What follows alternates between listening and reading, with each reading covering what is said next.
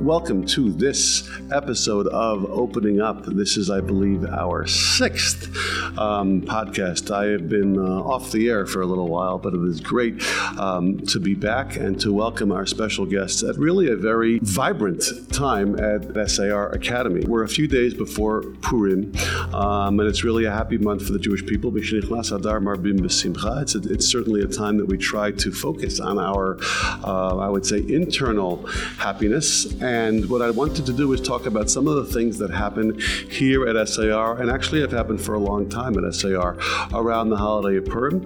Um, but in particular, to talk about it from the perspective of young children. And the guests that we have today um, are really experts when it comes to young children. I have Alana Rifkin Gelnick, who is the director of our ELC, the associate principal of SAR, who is responsible for our ELC and the wonderful new building that we have moved into um, a couple of years ago, who was deeply involved in the design and thinking about what a proper ELC building should and could look like.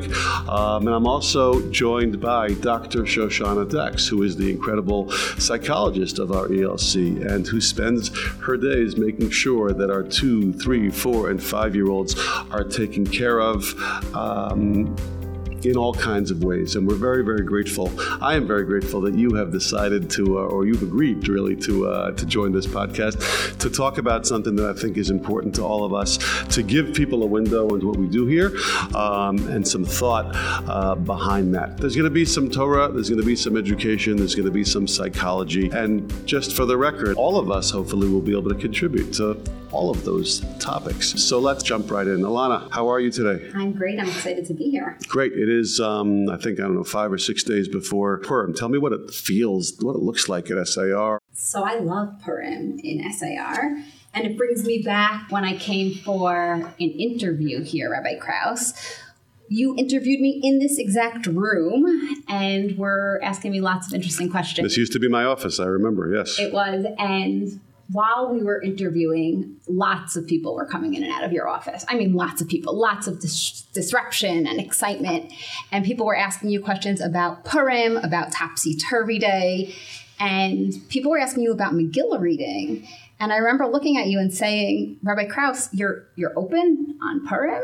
And you said, Of course, we're open on Purim. Now, where I'm from, we're not open on Purim. I went to SAR, so I just thought everyone was open on Purim. And I was shocked by it. And when I asked you why, you said, Of course, we're open on Purim. We're the community. Everybody comes here to celebrate.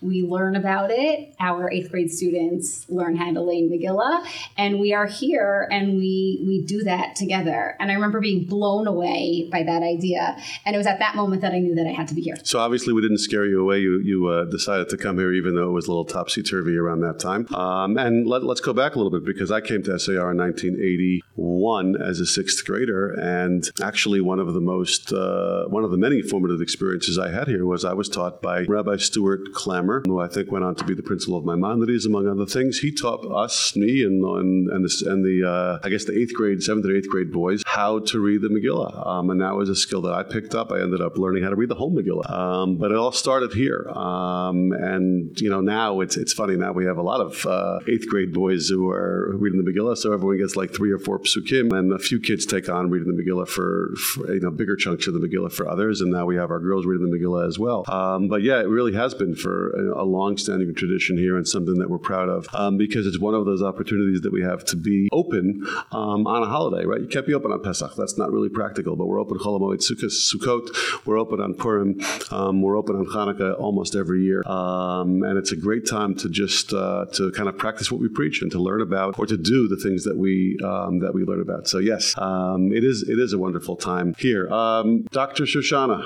Mora Shoshana. Mora Shoshana. Tell us, tell us from your perspective. You didn't, uh, you didn't interview on during Adar. Um, this might have been a little bit newer to you. How long have you been with us at SAR? And uh, tell us what it feels like down there. I've been here. This is my ninth year at SAR. I think one of my favorite things about having school open on Purim is um, it being a day that is just so exciting for everyone. And to have that experience with tzibur, like all together, I think is a very special thing that can't be replicated. I think we might be one of the only schools that has Purim um, together. Yeah. And Megillah here with school open. But the truth is, you know, I, I, like I said, Purim's in six days. I mean, I think it feels like we're feeling it now already. So let's let's go backwards a little bit. Rosh Chodesh Adar, we got back from vacation this year. It doesn't always obviously work out that way, but we got back from vacation last then we had Tuesday. the Maccabeats. Did you like the, did you like the Maccabeats? The ELC was so excited about Maccabeats. So, so these activities have been going on. I mean, did we learn anything this whole month? Uh, you know, is is it just a kind of a chaotic month? Is it just a you know a month of fun activities and concerts, or you know, tell me about that. You used the word vibrant at the beginning, at the intro, um, and I think it's exactly that. Adar is the most vibrant month here. And there's lots of learning. There's lots of experiential learning, which is something in the Early Learning Center that we hold at our core. So you're coming into classrooms and you're seeing shushan and costumes and lots of fabric that children try on. And we have special programming that really enhances that simcha, which is what something we're trying to do throughout the month. So we did start with Maccabeats. Mm-hmm. It was awesome. and we had a ventriloquist and we're having pony rides. Why pony rides? Oh, I think I get it, but explain. Yeah. You think you get it? There's a reference there. Mordechai. We want our students, our four year olds and five year olds, spend a tremendous amount of time learning the story of Purim. And we want them to feel like Mordechai on those ponies. It's become tradition, actually. I think it's our fifth or sixth year Could be. I think um, so. doing it. And students get all dressed up and come down to ride the pony. Um, and then, of course, make references to it in their classrooms um, as well.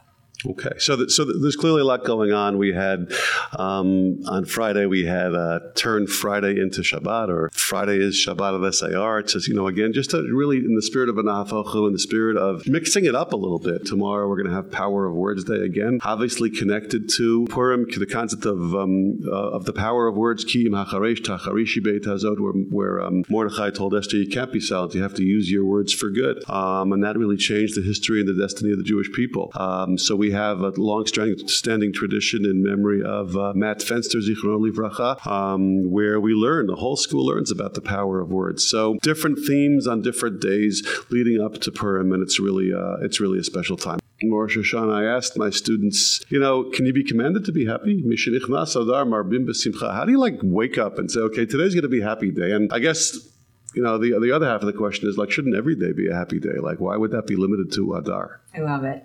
Um, you know, it's interesting what we talk about a lot with parents and teachers of young children is I think people have a tendency from a very good place in their heart to say to kids, don't be sad, don't cry, don't be sad. And what we try to impress upon people right away is you cannot tell someone how to feel or how not to feel. And we can almost flip that on its head here for Adar and say, how do we tell people, be happy, time to be happy? Um, it, I really don't believe that a feeling is something we can command other people to feel. However, maybe the onus is on us to create a vibe, an atmosphere, and avira of something that feels joyous and special and different. And so how do you make something feel joyous, special, different? I think what we really need to create is something that's electric, something that's exciting. How do you do that for little kids and probably big kids too? I think it's turning things upside down on their head. School is a place that's usually so structured, so routinized you come here and it's so predictable. You know what every day is supposed to look like. And here, talk about topsy turvy. We turned it all upside down on its head. There are things that are so unexpected that will happen teachers will switch and be uh, instructors in other classrooms. You might have a concert in the middle of the day. Surprise, there's a ventriloquist in the basement. Um, guess what? We're jumping on ponies. And what is it about the surprise that makes it special or electric or exciting? I think it's that unpredictability. And what's funny about that too is can you really say that that makes someone happy? I'm not actually sure. And why I think that there's so much value in it is that maybe what we're teaching kids is that you can feel two things at once. You can feel really excited about something and also a little nervous about it. And so when things are unpredictable, maybe that feels a little uncomfortable, but it also feels really exciting. So, so is that like part of the educational experience? Like you can't predict everything, and maybe you have to learn. Maybe we're learning excitement and resilience at the same time. Um, or maybe that two emotions can be co-activated, right? At the same yeah. time. You know, you taught me something. I quote you all the time when you say uh, what we used to say. I haven't said it since you stopped me. Um, you get what you get, and you don't get upset. Um, and I think you heard me say that. I hope I didn't say it to a kid. Maybe I was just talking about it in, in, in some kind of adult conversation. And you said to me, Rabbi Krauss, that is not appropriate. Of course, why shouldn't you get upset? I mean, kids get upset all the time. And why would you teach a kid not to get upset? If you're feeling upset, get upset. Just you know, maybe learn how to deal with that upset. So you just reminded me of that when you were talking about how we um, manage our emotions. And we spend a lot of time talking about labeling emotions and what to do about them in the ELC. In all our classrooms, um, students could talk about happy, they could talk about sad, they could talk about frustrated, they could talk about ecstatic, right? Depending on who they are. And then what do you do when you're feeling this way? And what actions can you take um, to help you feel um, if you're feeling sad, how, how you could feel, you know, happier, or what you could do if you're feeling mad, what you can do to help yourself. So, so it's not necessarily mandating happiness because happiness can't be mandated, um, but it, I guess it might be setting the stage for trying to create the environment that will produce uh, happiness. It's it's interesting. I was just thinking about it as we were talking. We, I guess, we're we're lucky or grateful that we're not in session in the summer, where actually the opposite is true. Mishinichnas av mimaatin b'simcha, where you're almost mandating sadness, and who who wants to do that? And especially who wants to do that for little for little children. So I guess we don't really have that challenge um, directly. And certainly, if you have to mandate happiness or sadness, I would certainly rather be in school during Adar than than, than during the month of Av. Um, but but it's it, it sounds like you're talking about trying trying to create, you know, the the right ingredients or the right environment. But but let me ask you a question. I mean, you know, it sounds like you're describing, or, or are you describing like chaos? Don't we like structure? Um, don't especially younger children don't they need structure? Do kids have a hard time when new teachers walk into their class for teacher swap, or when um, there's a lot of uh, stimulation around them? Does it happen that that the opposite effect is created? And what do you do um, for those children who have a hard time with it? You use the word resilience before. I think it's so important because what's exciting for one might be like devastating and difficult for another. I love roller coasters. I really don't. I just use that as an example. Alana probably does. I can't stand roller coasters. I like roller coasters. Right. There you go. See, everybody likes certain things and others feel like super uncomfortable. But what is it that she likes? It's the thrill of it. And that feeling doesn't feel so good for me, that thrill. So for some kids, they're gonna like the thrill of like a lights out concert, right? Or loud, booming sounds in there, or feeling the rhythm in the floor. Other kids might really feel uncomfortable about it. The same is true if you think about like this whole month, there's Purim carnivals. A carnival is incredibly overstimulating noise, crowds, costumes, things that can be really uh, uncomfortable for some kids, and for others feels thrilling. It's an opportunity for all of us in the ELC to talk about how this might be exciting. That might be one thing you're feeling. Raise your hand if you might be feeling something else. Tell us what you're feeling. Look at that. Two people could be in the same experience and be feeling very different things. What can you do that will help? Would it help you if I was holding your hand? Would it help you if I gave you earphones to put on? Would it help you if we stood outside and watched that concert? And I just feel like it's a great way to put out there that we have these communal experiences. Not everybody experiences them the same way. I'm not going to make the state the mistake of assuming or saying everybody thinks this is awesome and exciting. And how can I make it something that is not just more comfortable for you, but maybe that you're able to enjoy? That's a great message for parents to think about too, because shul is like that. Purim Seudah could be like that. A carnival could be like that. And then we spend some time celebrating when kids do things that are hard or not comfortable for them. Alana, you wrote a, I mean, both of you um, wrote a letter to our parents that I, that I think we sent out a couple of days ago um, around these days and these weeks. What were some of the highlights of that letter? What do you, what do you, what do you address for them? Shoshana and I have spent a lot of time thinking about Purim and all the things that are, are expected. And I know I grew up in a house that Purim's amazing. It's incredible. It's the greatest day of the year. And I think we know more now. I think we know that it's not always that way. So we spent some time highlighting what those things that could be tricky are and what we could do to help alleviate stress if there is stress and to get into that simcha and to get into that happiness. Um, so, one of the things we talk a lot about is that the music, the singing, mm-hmm. and something I'm thinking about when you said carnival is lots of bodies. a lot of bodies close to each other, bodies that are close to each other. Groggers. Yeah. Groggers. A lot of noise and a lot of bodies. Okay. Um, and knowing that that could be something that could be hard. We spend time in our classrooms planning for it. Mm-hmm. So our students all make groggers and they practice with groggers. Today I walked into a threes classroom and they were shaking their groggers um, when the teacher was saying Haman. And I think they're really going to be ready for next week when we gather together as an ELC and read some of the Megillah. When we say Haman and 250 children are together doing that, that will be a louder sound. Um, but they'll have had the practice in their classrooms to do it so that they could enjoy it in, in, a different way. When my kids were in the ELC, I think they wrote they wrote their own Megillah. Tell, tell me about that and how that's evolved. Over the years, that's evolved. We want students to be able to retell the story, and we also want them to be thinking critically about the story. So, classes now talk about the story and have students retell it and also say how do you think vashti felt when you know when she was told that she can't come. And how do you think Achashverosh felt when he was tricked? And we, we talk about feelings again. We weave feelings into the story over and over again and ask more thinking questions so that there's more thought that, that goes into it. Feels like that's a segue right into Pesach, right? You're going from one story to another story and talking about, you know, teaching about stories, telling stories, asking questions. Yeah, sometimes Paro and Haman get confused. they get confused. they get confused. That that makes sense. Now, there's something else that I think um, has evolved over the years, and you know, it's it's been a long-standing tradition. Although there are interesting uh, possible origins of this tradition, it has to do with dressing up and costumes. Let me hear about that. So I think one of the cornerstones of early childhood is getting to pretend. Um, and a big part of pretend is dress up play. And so, even outside of Purim, something that's happening in our classrooms all the time is that there's a pretend play area um, where they can be, let's say, for example, in a kitchen, putting pretend pots on a stove, which would be something never allowed in their household because kids would never be allowed around fire, right? For example. And there's something super exciting about trying on the role, like a mommy or a daddy or a caregiver who is able to do those very grown up things.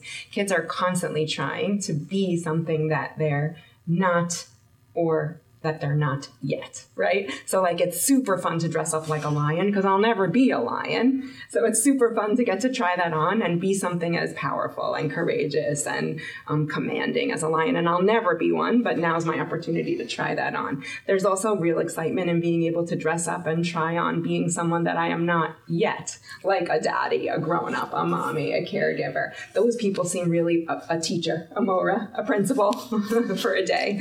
Um, and, and and those are things that are super exciting for kids to be able to do. They feel so powerful when very often they are not the people in the driver's seat who get to make decisions and be in charge of their own lives. And it's great to be able to try that on for 10 minutes. So it sounds like you like it. We love dress up. It's something that happens all the time. Costumes are not even necessary for kids to be able to have the magic of dress up. Like Alana was mentioning before, there's pieces of fabric in the classroom that are getting wrapped around people and magically they. So I don't have to go out and buy. No. Parents don't have to go out and buy things. No, no. totally not necessary. No, you could make all day. We make things. So today. Uh, a two year old decided he wanted to be a pirate. So they created a patch for his eye, and then another student said, We need a pirate stick. I don't know what a pirate stick is, but we made a pirate stick. So you could really be very, very creative and don't need the fanciest or best cost- store bought costume. You could create anything. And what's off limits? So interesting. You know, I think what kids are most excited to be, like we were saying before, is something that they're not. That's why they often want to be a king or a queen. Um, royalty, super powerful. A superhero, again, super powerful. You referenced before that we may have had a rule sometime in the past, like before our time, that superheroes were not allowed. We actually don't make superhero costumes not allowed Um, we think it's a great way for kids to try on being powerful or having magical powers. However, the one thing that we do caution against or discourage is bringing weapons to school as a part of a costume. Um, and uh, it's not sounds reasonable. It, uh, yes, I, I, would hope people people think that. Um, we're not anti-weapons either for play. We're really not. I think that if you say to kids, no guns, no swords ever, they're going to pick up sticks and turn those sticks into swords, and into guns, because there's something really powerful feeling about pretending to use those things. But on Purim, we would like for kids to have two hands free, to use to do art projects, to participate in a carnival, to hold hands with friends and dance around together. And if you are overly focused on that awesome weapon that you brought in as a part of your costume and it's always in your hand, then you're not going to be able to engage in and enjoy with everybody else some of those really nice perimeter activities is the goal and i know that we've talked about this so uh, you know is the goal for kids to be in school on purim so that you know by 12.30 when they get home they've fulfilled all the mitzvot of the day? Is that what we're trying to do? Or i would say you know what can we encourage parents to do meaningfully around the holiday at home? Our students from our youngest students to our oldest students really internalize the mitzvot of the of the holiday. But it's more than that, like you said. So we really want children going home and delivering mishloach manot and preparing their mishloach manot with their families. And we want children to be excited about Seudah and to talk about um, what they what they bring to the Seudah, what they do there. And by the way, compare it to like a Shabbos meal, right? Because children are making meaning of all the experience that they're having. So, this is a holiday that you don't like candles, right? Talk to your kids about that. Some holidays we do, some Beautiful. we don't. So, we really use Purim as another opportunity to learn about another holiday, to learn about our customs, and then to fit them into their understanding of who we are as Jewish people. I think as kids get older, and you know, and I and, and I would say really at all ages, we can teach them. One of the things that I think are meaningful is meaningful about this is about this holiday is the fact that it's about people's role in in making a difference in history, like we talked about before. It wasn't you know it wasn't the supernatural miracle even of Hanukkah or of Pesach of you know the sea splitting or the oil lasting eight days, but it's about almost like right political decisions interpersonal decisions dealing with dealing with challenging people um, and figuring out how i can make a difference and how i can impact the community around me. So maybe that's also something that we can help our kids try to understand in terms of internalizing the messages of the uh, of, of the holiday. Anything that you think our listeners can you know can hear about in terms of how we think specifically about this holiday, but really about the uh, the the feelings around Yom Tov um, that you think we haven't we haven't touched upon yet. You know, there is one thing that I feel like Alana and I would feel it was especially important to go back and discuss because we talked about how costumes a little while back. Um, we talked a lot about how exciting it is and how important it is for kids to do dress up, and we neglected to really cover that there's this other complicated piece to costumes and dress up that can be uncomfortable for kids and would be important for parents to think about. Um, not all children are comfortable with the idea of um, using things to pretend that they are someone else. Meaning, who's behind that mask can be a very scary experience for a child. Um, and so while we think that it's so funny, we might say, look how funny. They're not actually finding it very funny. It's usually those same kids who at Disneyland you're so excited to take them to see the princesses and they are totally flipped out by it. Or at Sesame Place. Is that a particular age? Um, no, I think that for most kids, they would feel comfortable understanding the non permanence of a costume, that you could take off the, the mask and still be the same person inside um, probably um, at by age four, and for some kids that would still remain something uncomfortable. But for twos and threes, I do think that that's a challenge. And so, assuming that they're going to love to see Elmo in costume um, is not an assumption that we should make. It can be very frightening to them um, to see somebody else dressed that way and be confused about who's there underneath, um, but also might prefer to not put on masks on themselves or full bodied costumes that way on themselves. And that's why um, we've encouraged parents to really think about allowing children to experience dress up in any way that makes them most comfortable. They may not like to cover their face with a mask, and maybe they just want to wear a hat, or maybe they just want to take a tie from your closet. And I think that's the lesson, right? You asked, like, what could we take away? I think it's really to think about what your children need and to figure out meet them where they're at. Yeah, and to talk to them. Um, even our youngest students, talk to them, check in with them, ask them how they're feeling about it, give them choice. Um, and I think that's something for Purim and, and generally that we could we could really work on. Okay, well, thank you for very much for taking the time to uh, to have this discussion with with me and by extension with all of those who will be uh, tuning into this podcast before, during, after Purim, um, and to you, to your families, and to your students. I would like to wish you a uh, a pre Purim Samayach, and may the simcha that you uh, bring to our children uh, be extended to uh, all the members of our community and beyond. Thank you.